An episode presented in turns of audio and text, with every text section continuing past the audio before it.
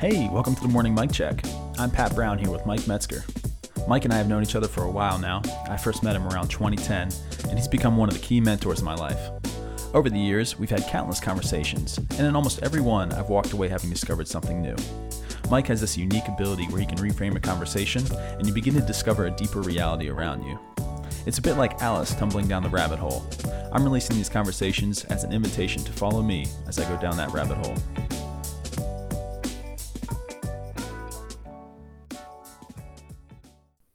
Good morning, Mike. Good morning.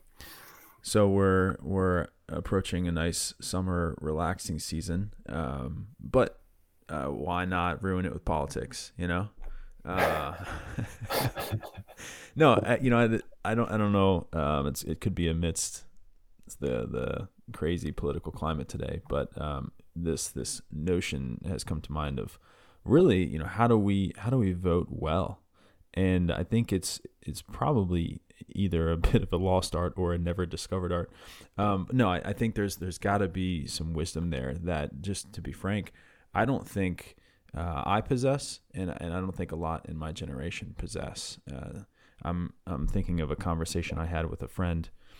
He was talking about how we've become so increasingly polarized in how we vote. You know, you, you, have more people that just vote all red or all blue today and um, you know, thinking about it, it it's just I, I, I suspect a lot of that is because we've we've lost the wisdom in voting, maybe what it means to vote, um, and quite possibly we stick to issues, but the issues we care about tend to to just all fall left or all fall right, and uh, you know I, I don't think it's I don't think it's an effective solution clearly, but uh, I'm I'm not sure the the best way to go about it. I mean, even when you when you do research, a lot of it comes down to just issues, and then your ballot comes down to left and right. So I don't know. I'm I'm curious if there's there's some lost wisdom there that you might have.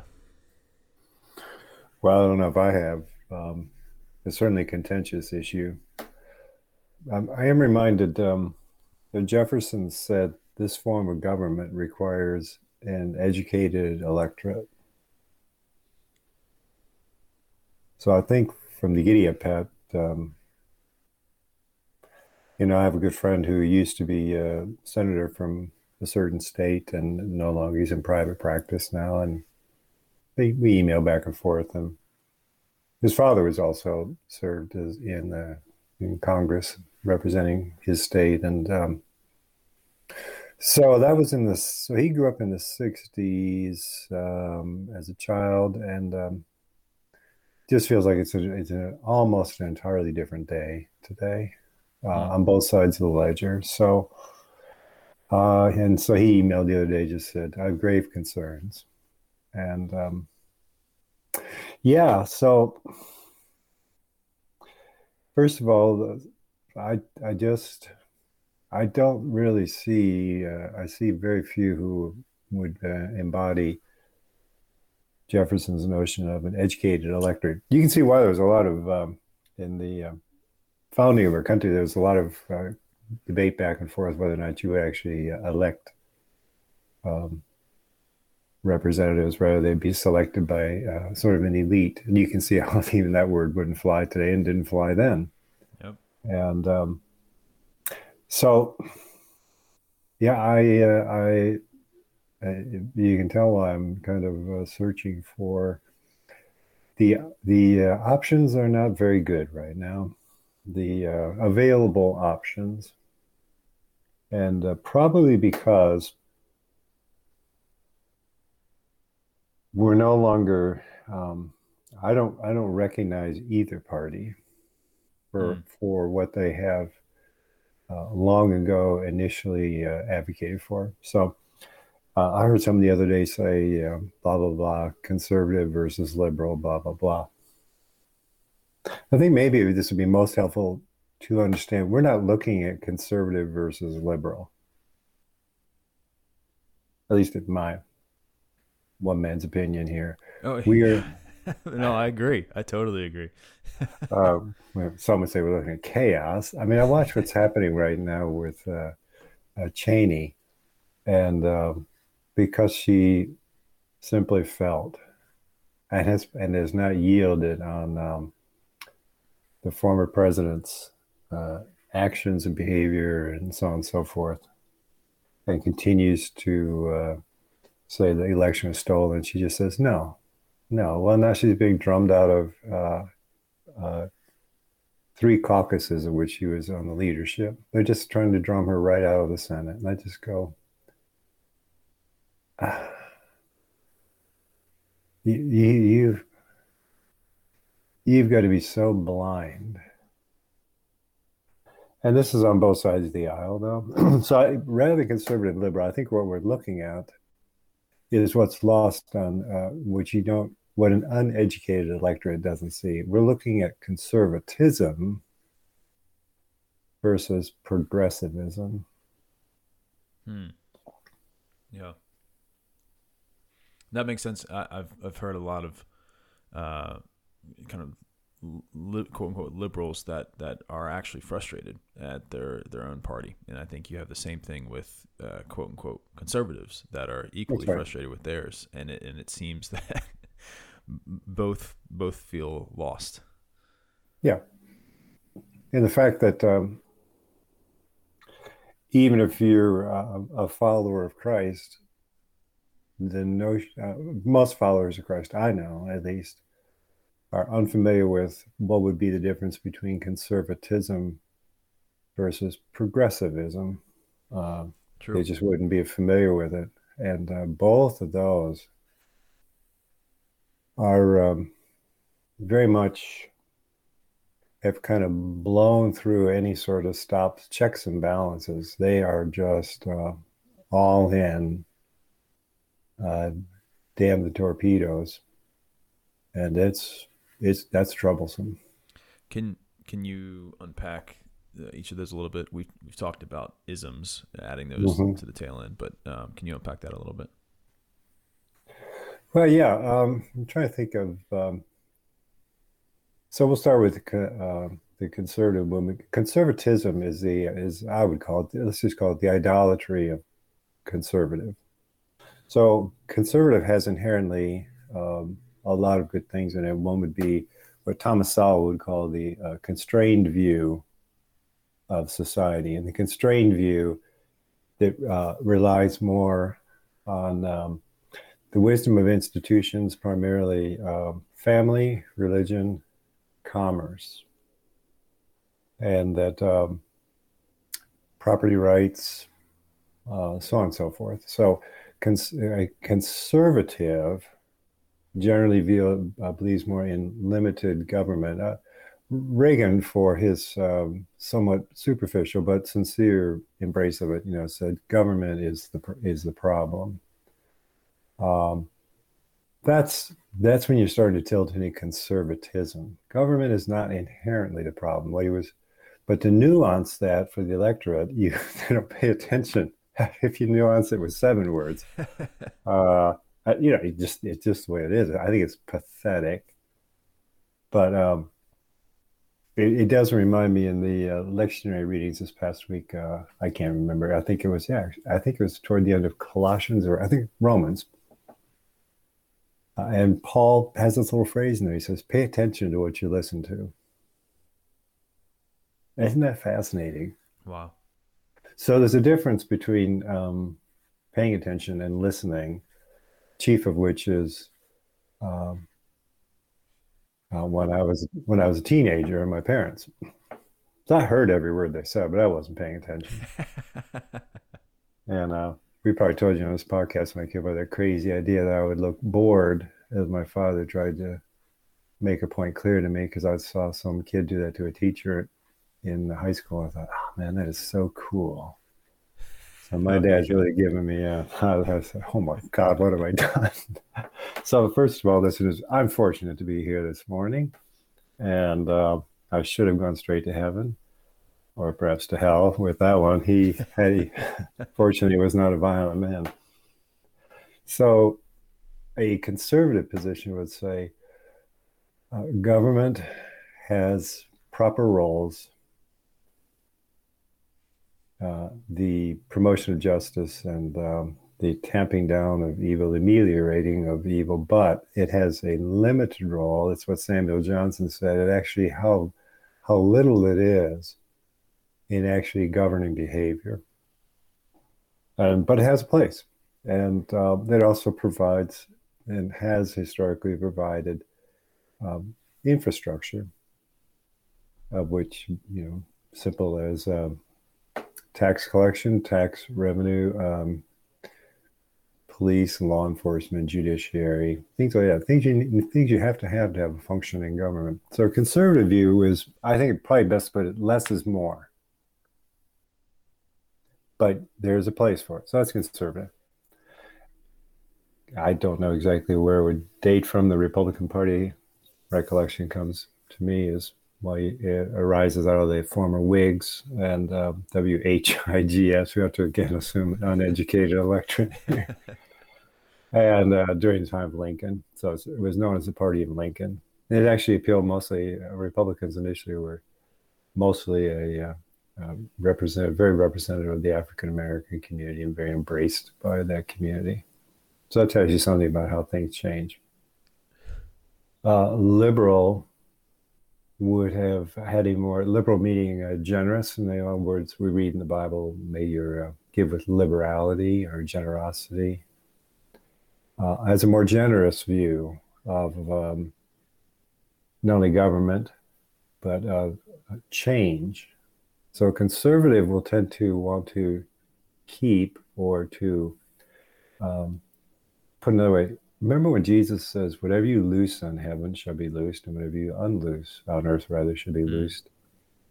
It's it's loose and unloose. It's both and. So uh, the conservative, where where Christians should be conservative, is the unloosing of some things, the binding of them, the keeping of them. That goes straight through cultures so it doesn't matter race, gender, history, Western, Eastern, what have you. There are these sets of assumptions that should be bound. They're bound up in eternity and they're not bound up in a certain culture. However, then there are some things that should be loosed, changed. And so, you know, Pat, whenever I see you, for example, you don't give me a holy kiss, which has always kind of bothered me in a way. so we're saying there that should be loosed. And so we christians should be liberal on top of being well and side by side with being conservative. Progressivism i doubt readers will plod their way through it but the best way to appreciate progressivism is through uh, um, uh, Caro's books, uh, the four volumes on Lyndon Baines Johnson, So Lyndon Baines Johnson grew up in Southwest Texas, which he was similar to living in the Middle Ages. And so he has a 30, 40 page uh, excursus at one point early on in his first volume of what it's like to have been a woman and what it was like to live in that hot, dusty, where the average woman, he, his research is phenomenal. Um, would I think would travel several miles with two, with a with a two buckets hung from each shoulder on the uh, cross beam. Whoa! To haul the water back and forth on laundry day. This was in, as you said, this was Texas. This would be late 1800s, Texas. Wow. Oh my gosh, it just goes on and on. So that they, his point would be by the, roughly by the age of 35, through bearing children, through laundry day, through cooking, through putting out sheets that became like boards in the hot, dusty, blazing hot, dry wind. If you've ever been in Southwest Texas, where you're always picking grit out of your teeth. Um, by 35, the, the women look like haggard, look like something out of a Disney movie.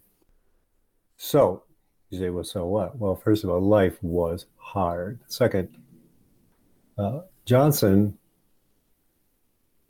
noticed uh, that uh, it was the railroad barons who basically determined the fate of the little town they were, they were the closest town to them by choosing another one some 40 50 miles away the town that was closest to them died mm. for all intents and purposes.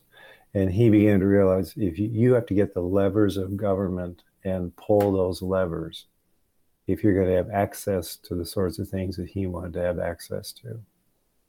As you know, he only went to a teacher's college. When he came into the Kennedy administration, he always felt like a, a, an outsider. And in fact, he wasn't invited to most meetings. I don't think, I, I, am trying to think if he ever even met with Kennedy. Wow. Uh, he was brought in for the votes to get the get Texas. Um, but he he learned this lesson. He learned it well. Is uh, you have got to get a hold of the levers of government. That became progressivism. It's undergirded much of it by what we talked about before, positivism. And positivism was uh, the view that the most positive society no longer has a need for um, these institutions that would be more aligned with the conservative view um, religion, marriage, family, commerce, and uh, instead more of a, a, centralized, more efficient government. Hence progressivism. It's like an oxymoron there. Well, it's progress. And so progress in the American psyche has a great deal of, uh, of appeal. And Woodrow Wilson was uh, the first progressive president, as, if memory serves me correct. And, you know, Woodrow Wilson used to talk quite a bit about the uh, constraints, the restraints of the U.S. Constitution, and how it just was. He didn't like it. Huh. Uh, that tells you something about. So, out of progressivism came a view that uh, the Constitution is more is malleable, and in the conservative ranks, uh, you see what's called originalism. That the original intent is uh, of the uh, framers can be understood, and hence, um, but the uh, the progressives began to feel that that's impossible to know, and they did not have a um, a, it was a culturally bound document that can be amended, expanded, uh, reinterpreted, so on and so forth. So it's more in the in, in the progressive camp that you find in 1947 hitherto uh, unseen right to privacy having to do with a case that came before them regarding contraceptives. So you can see how these take a long time to uh, wind and unwind, Pat. But with conservatives, they increasingly became um, resistant, but not intelligently resistant in many cases. It was just that's the way it's always been. Mm. Um, even though I'm very, I'm, I'm far more warm to originalism. Um, and Scalia was probably the best proponent of it in the United States Supreme Court, Anthony Scalia. But you uh, you don't have an educated electorate who understands originalism. You don't have an educated electorate that understands conservative. So again, typically the problem in any society, any ideology, any government is you tend to overplay your hand, and conservatives were overplaying their hand with a uh, um, capitalism, well, Herbert Hoover, the business of America is business. That really appealed to conservatives. That too is, is pretty much a dumbing down. Mm. I can't imagine George Washington's fatherly farewell, his farewell fatherly address saying, "My country, the business here is business."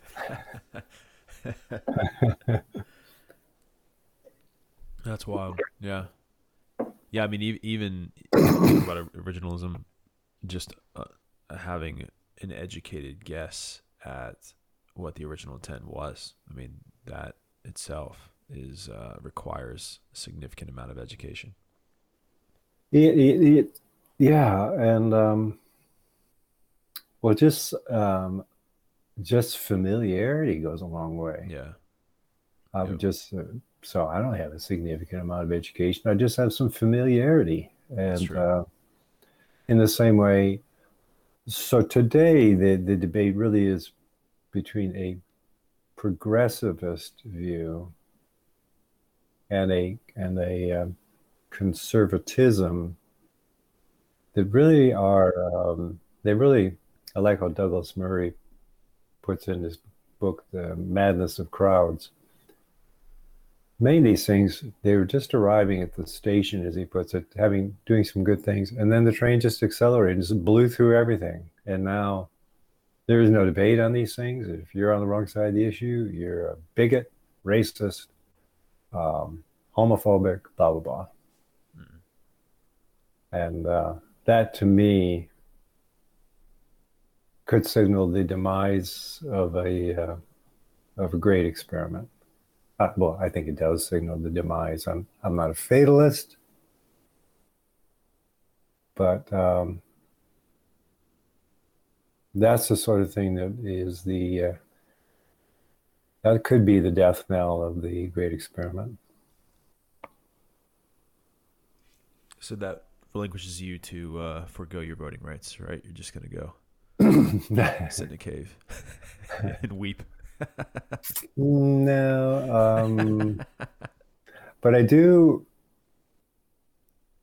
Whatever side of an issue you're on, it someone has talked at least to uh, believers if they're going to bring anything redemptive to the great experiment is to at least become familiar with the other side of the issue, or at least become more widely familiar with um, where we are today. But uh, you know, yeah, voting is is far more difficult um, because. Um,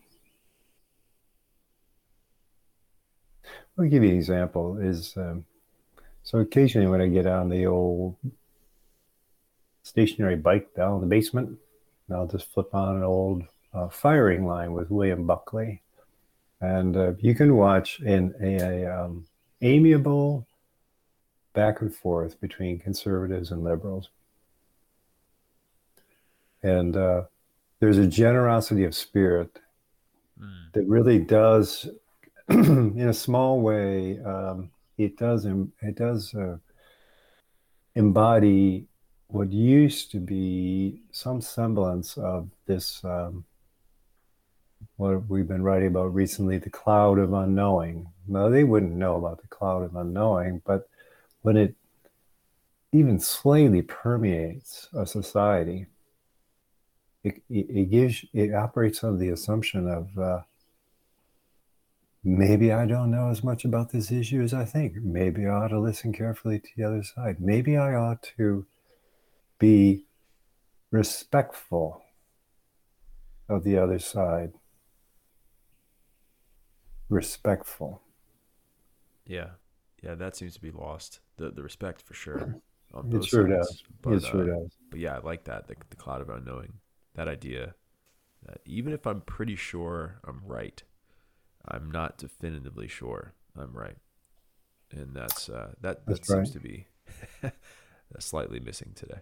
I really I do I do uh, think so. I when we've spoken before about if we're in a modern day Babylon and we're going to be like the sons of Judah or like Daniel. You don't see Daniel popping off on Nebuchadnezzar.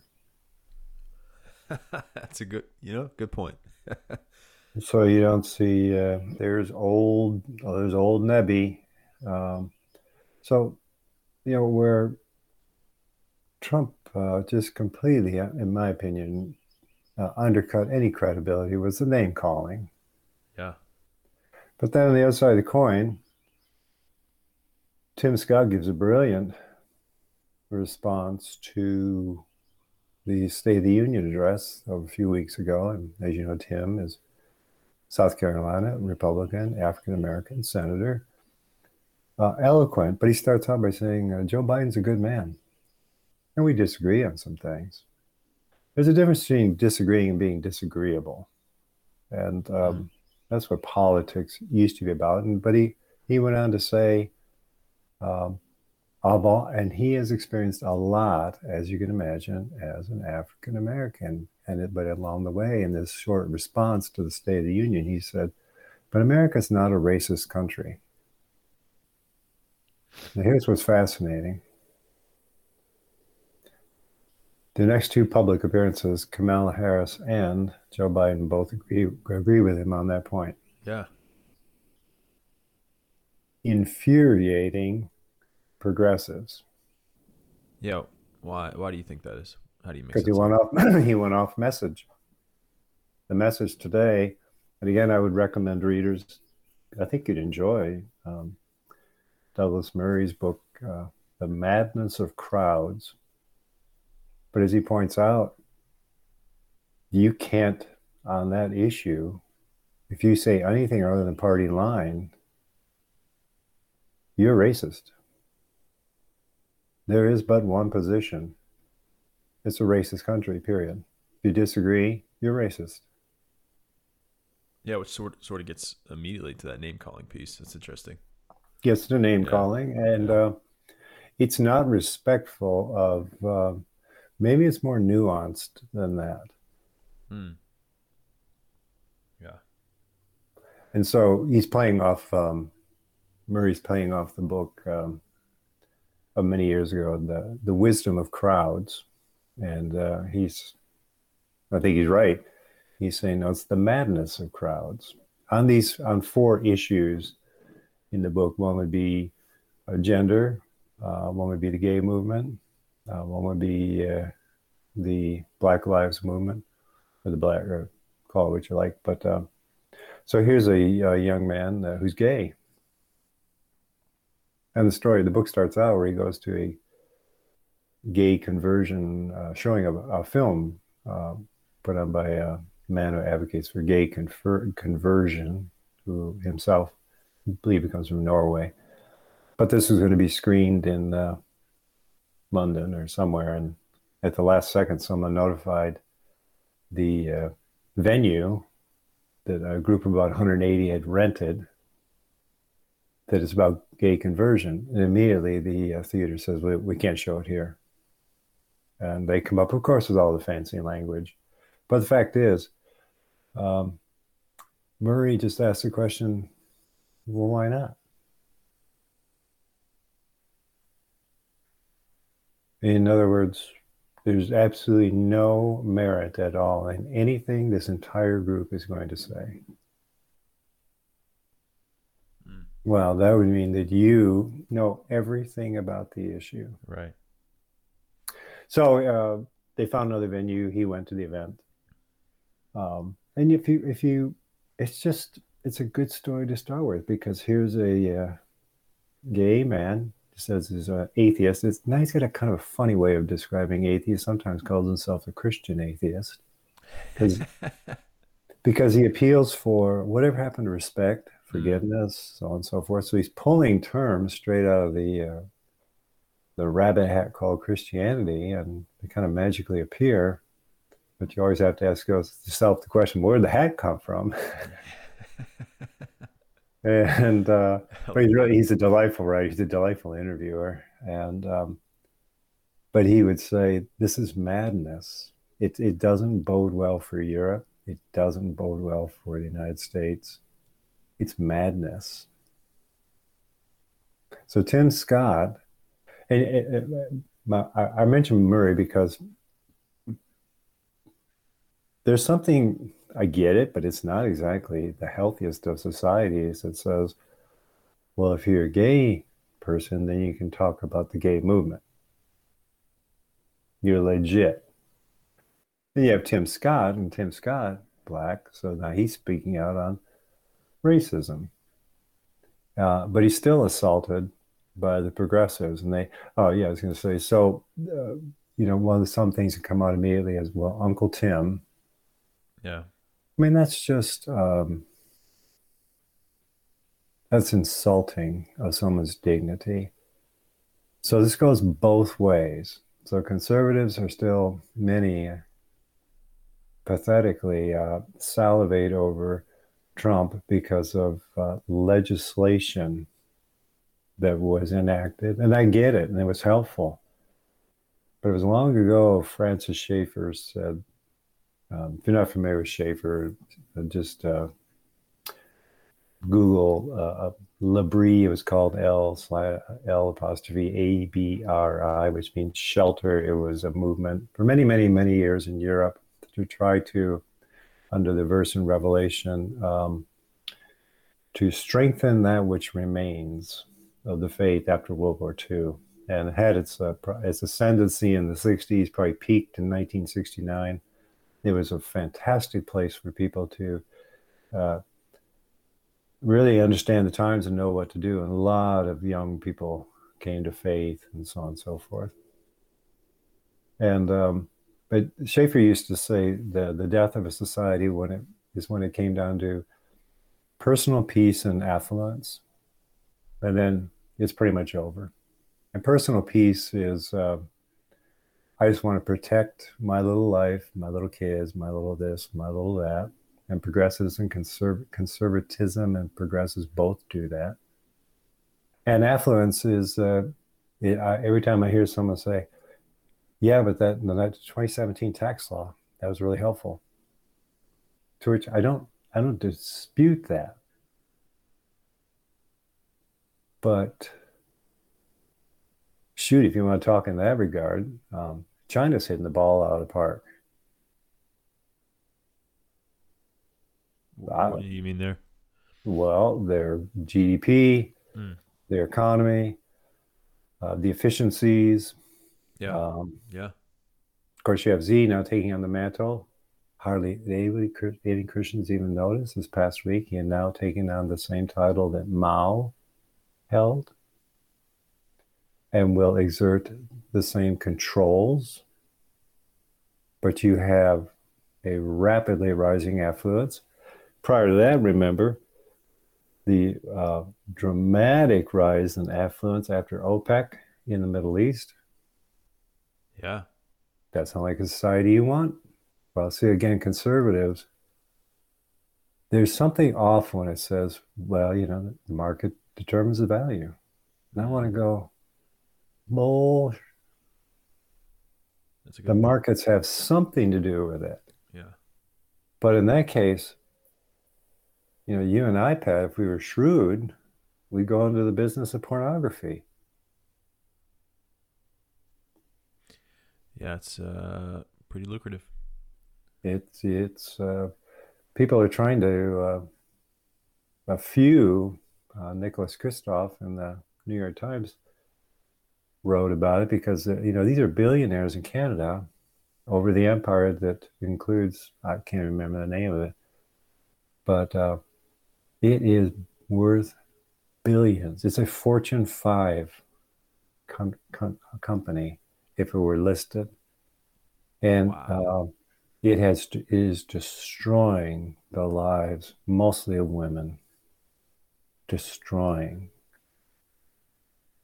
And um, I mean, it's more, it's it's too horrific to talk about even here when you have the the explosive growth of rape sites and children and all the rest. And uh, hey, market rules.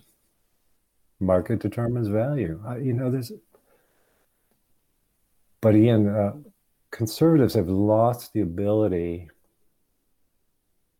to even address this. Uh, um, the famous, uh, I believe it was Blackmun, who, uh, um, M.U.M. Blackmun, uh, Supreme Court Justice, who was asked to define poetry, uh, not poetry, pornography.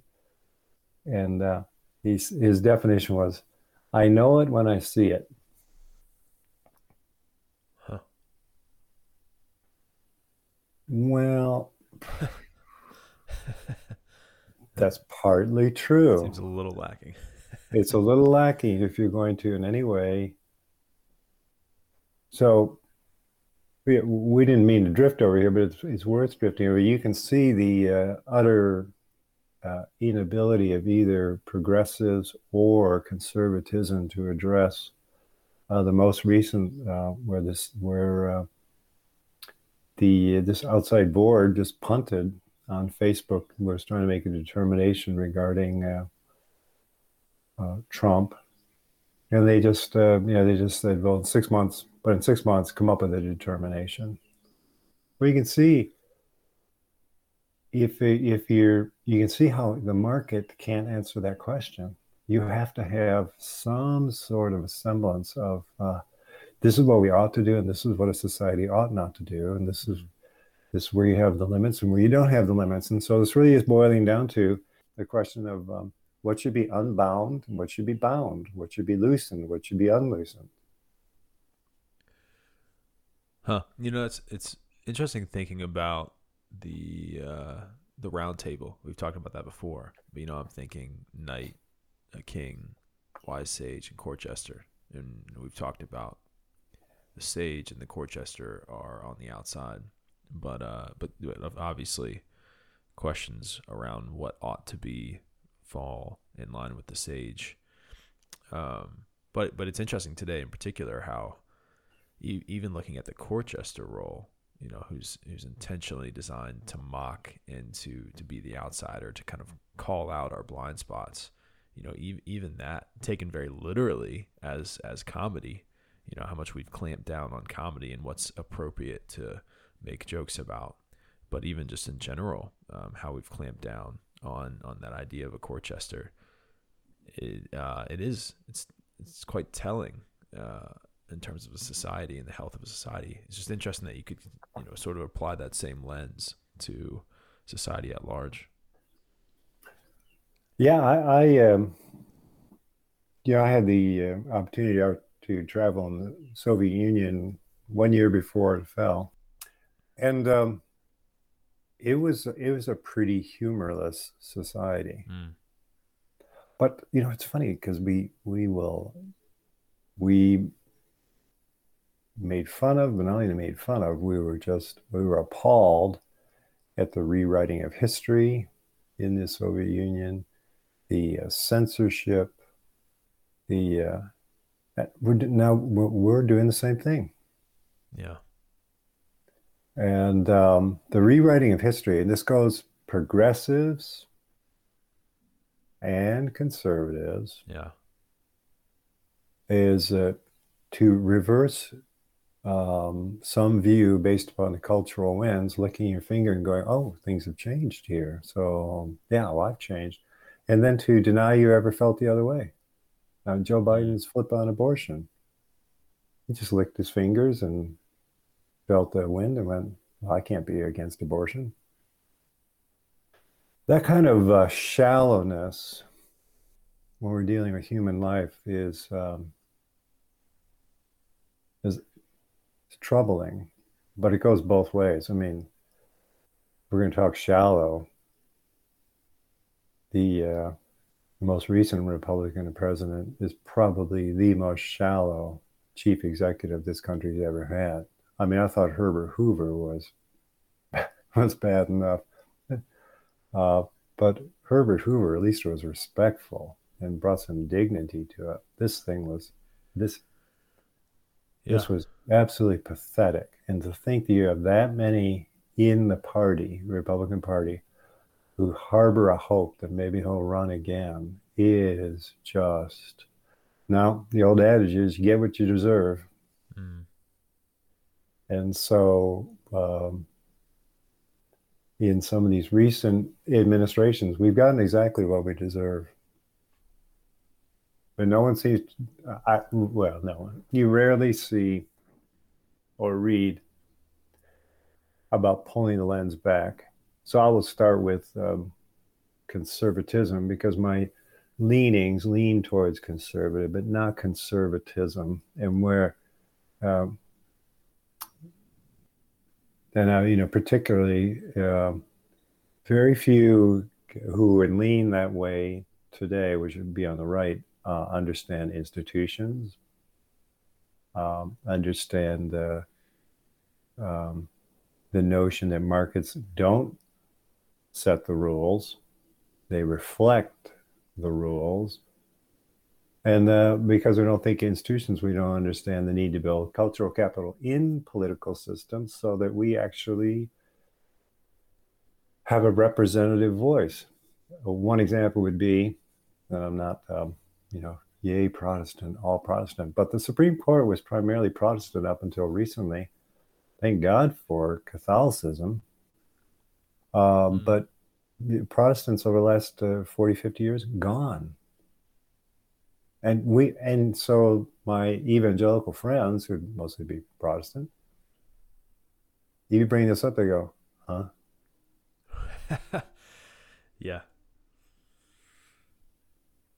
And then on the other side of the coin, with the benefits that uh, accrue to a society from um, a healthy liberalism and mm. liberal democracy are pretty much eroded by progressivism, which is be, which is becoming highly censorious of uh, those who uh, disagree.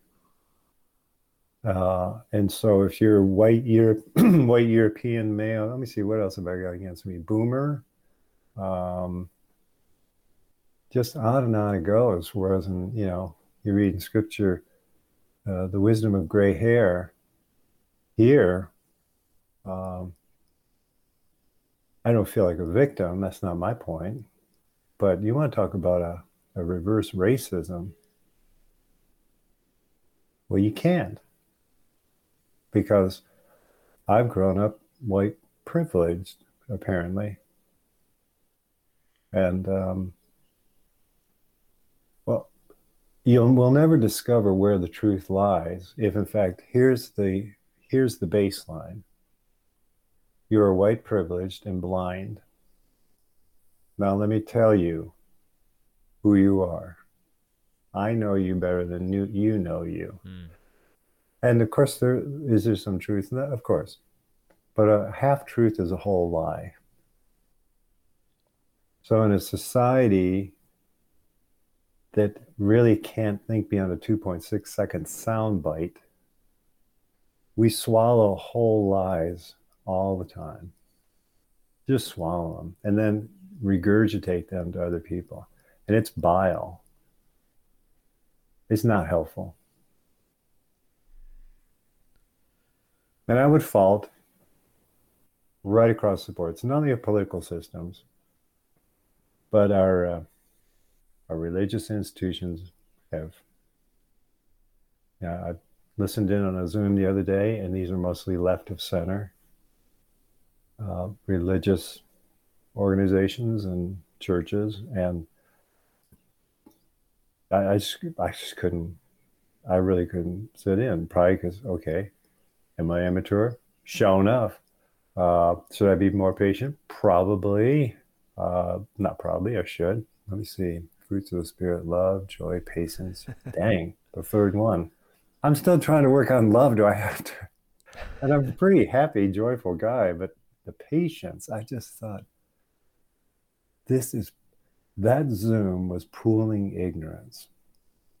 And no one can, no one can say that. That's what a court jester could do and a sage. But I've been in on uh, conservative, mostly white. I mean, I've been invited into these endless ones that would be more on the right of center, religious bodies and the heads. And I just go, this is pooling ignorance. Chief of which is, uh, heard a young person the other morning say, uh, we just revel in everything's just got to be relational. And I just go, I know, I know exactly what you mean. That's more the this camp uh, to the right, and that's why we're not on this. That's why we don't um, actually say to someone, "You ought to go to uh, try to uh,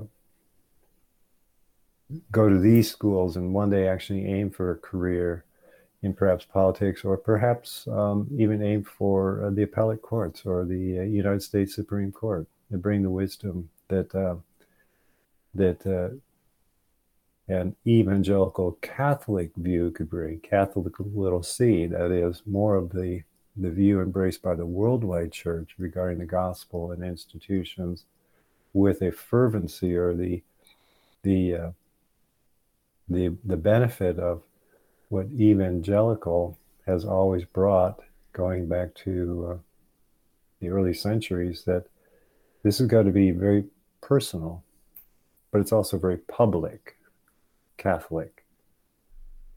Well, you, I lose most of my evangelical friends on that, because for them, they're just thinking, "Well, church doing great and it's growing, and we have a fantastic youth group, and so it's all relational. And I've got a community group, so we're good." The left would go more, yeah, but the African American community, and here in Annapolis, for example, has got major collapse. But again, in that group, if I were to bring up Daniel Moynihan's famous 1965 report, once civil rights, again, a good move by liberals in many ways under Johnson. But Moynihan warned the administration just because they'll now start to have equal access, which redressed a wrong, this doesn't in any way guarantee equal outcomes, but they're going to expect it. Was he prescient or what? Yeah, yeah. Well, Mike, one thing you've said in the past that I resonate with is uh, when you're around your conservative peers, they tend to think you're too liberal, and when you're around your liberal peers, they tend to think you're too conservative. And yeah, uh, and I, I totally totally resonate with that. And I, I think of how many conversations I've had with uh, with a liberal that's just going off about conservatives, and my question will simply be, you know, hey, how many how many do you actually know? How many how many do you know well? And the answer is usually pretty few. Mm-hmm. And then same thing with conservatives, uh, particularly religious conservatives that are, you know, of the stronger persuasion of of the the um, the evil pursuits of the left um, you know, I'll, I'll, ask the same question: How many how many Democrats do you know personally that you have a relationship with? And usually the answer is few, if any. And it's uh, it's just pretty it's pretty wild. I, I think I'm fortunate that um, I I'm involved in a faith community that's often more on the conservative side, but I am involved in a uh, in an industry that is far more left, and so it's it's almost like living at out of the two sides, you know, and and that's helped keep me a little bit, I think, more center. But it it's hard when you don't have those relationships built at all with anyone. And now today, as you said, it's even more challenging just to build those relationships. You know, I think it's funny when uh, office relationships or even, you know, uh, our I'm thinking of small groups, you know, where suddenly there's like turmoil in the small group because of the political climate. And it's it's sad, but also comical. You know, like, well, what happened before when none of this was being discussed? You're the same people. You're the same personality, same, you know, you were friends before, but when you talk about politics, now you're enemies, you know, but doesn't that, isn't that a red flag that maybe, maybe we're going about this the wrong way? Yes, it, it, it um, first of all, we know with the shallowing of neural pathways, um, the brain it hasn't changed that much over whether or not you're young Earth or we've been around a million years. The human brain has not um, evolved or changed that much. You're, the brain, the hemispheres always work when they hear words to put them inside a frame or they're meaningless. So if I say something like Elohim and you're not familiar at all with Hebrew language, you're going to hear that word and go, what, what, what is that? And then you're going to try to locate something. It's all happening unconsciously, but so for, because one of my, our granddaughters is named Elowen, you might go, did he say Elowen? Um, is it a, is that another Scottish name? You see how the brain searches. Right. And it's just doing it, it, yeah, it faster than the speed of light, frankly. So when you hear someone say, if you're talking to someone who is to the right, as you said, and you go, uh, you know, um, President Biden made a good point. Uh, liberal. Because the brain's just trying to say, made a good point. Yeah. How, what the hell? How the hell did he make a good point? Mm. Yeah, but it works the other way too. And so, blah blah blah blah. Racism is is we are not racist. Bing! How can, how can you possibly, ah, it's racist. Uh, that would be the uh, the death of a society. To, and so your point, you know, there's wisdom in Paul's closing comments in Romans. Pay attention to what you listen to. And so we've said it uh, enough that some of your listeners might be just going, oh, here we go again. But I want you to pay attention. There's a reason why I'm just not on most of the stuff that people think is absolutely vital to be on to get through life. Um, because the human brain, first of all, if you're on uh, social media a lot, the algorithms have pushed you into one camp or the other. So you won't hear the best of the other side. Yeah. And at that point, um, I think that is uh, another. That's a death knell for a society. Uh, yeah, when, when, we when we planted a church here way back, you know, 500 years ago. No, we uh, one of the things was a good friend of mine and I. We had different views on infant baptism, and so uh, he wrote from the background. He wrote a one or two pager that uh, affirmed the background I came from, and I had to read his the best mm. of his and came up with one two pager. And it was just very enlightening. And uh, so what happened in this uh, in that church was if they came and said, "Hey, we got our little tyke here, we want to be baptized," or could be, or they could say they have an adult, and or maybe they even came to faith and say they want to be baptized. All we required is you had to read the best of the other side and just do a quick little summary of it. Huh. It, wow. That's all you had to do. And that, that drove away a good portion of people who um, just now the ones who did it said, that's pretty fascinating. I mean, I don't agree, but I can disagree without being disagreeable. I get it. I see. The, the point is, Pat, every system inside the system is logically coherent. Right. Now, so you understand that. I'm not sure how many people even understand what I just said there. But if you assume that that uh, that uh, people can can float in the air, then if you read about someone floating in the air, that's logically coherent. You go, yeah, of course, yeah, that mm-hmm. that can happen. Um, and so if, if if you read on infant baptism from one view, but you see, oh, based on a set of assumptions, that's logically coherent. They're not nuts. They're not mm-hmm. idiots. Yeah. And but it works the other way. And the assumptions, frankly, and where I've been getting hit a little bit recently by the conservatives, is the assumptions are really based in um, traditions or assumptions that uh, they may or may or not be in the Bible, or they are, here's another way to put it, they are implicit but not explicit in the Bible. And that's where conservatives don't do particularly well. Uh, so we've been talking a bit about the Eucharist, and it's not surprising the number of conservatives go, where exactly in the Bible is that? I love that word, exactly. because they're the same people you could say, well, where exactly is the Trinity? Right oh well i mean it's in there because you if you take this and oh so it's implicit. Not explicit. And there's a whole boatload of reasons why. That's exactly when we're talking about something that is this bright and powerful as emily dickinson said if it was clear it would be blinding. And so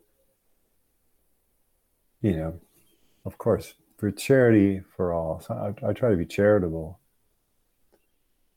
I'm sure I don't hit the mark all the time, but um, there's a blindness in a lot of conservatives that uh, where does it say that exactly in the Bible? To which I would then say, well, you never given me a holy kiss. Oh, that's cultural. Where does it say that in the Bible? Listen, I love I love God's word, and it's alive and living and active and sharper than any two-edged sword, and piercing as far as far as the division of soul and spirit and joint and marrow. It judges the thoughts and the intentions of the heart. Don't hear that much anymore. It's fascinating to me when they say, you know, where does it say in the Bible? Well, well, here's what it does say in the Bible. Two thirds of the New Testament is written with nary a thought about what's happening in the wider world. It's written to address problems in the church. Now, if you're of the view that most of the Bible's written probably in the first century, there's a whole boatload of stuff that's going wrong already in the first century. and a lot of it is the same thing that's happening, similar to what's happening today, in my opinion, is the wisdom of unknowing, the wisdom of. If you really think you got the thing nailed, you're not paying attention to the wisdom of Ecclesiastes. Do not be excessively righteous. Why would you ruin yourself? We are we are righteous and we're called to live righteous lives and to be righteous. Excessive righteousness is what's happening in our political systems today. And it's the ruination of, of a country. But I see excessive righteousness in left and right churches. And it's the ruination of the gospel. Because if you're conservative, you look at a liberal church and go, what the hell's wrong with them? But if you're in left, you look at on the go, what the hell's wrong with them? Or one will say, how in the hell could you pay, play, uh, vote for Donald Trump? And the other say, how the hell could you pay, uh, pray, well, you should pray for, but how could you vote for Joe Biden? Well, it's this, that's, this is the madness of crowds.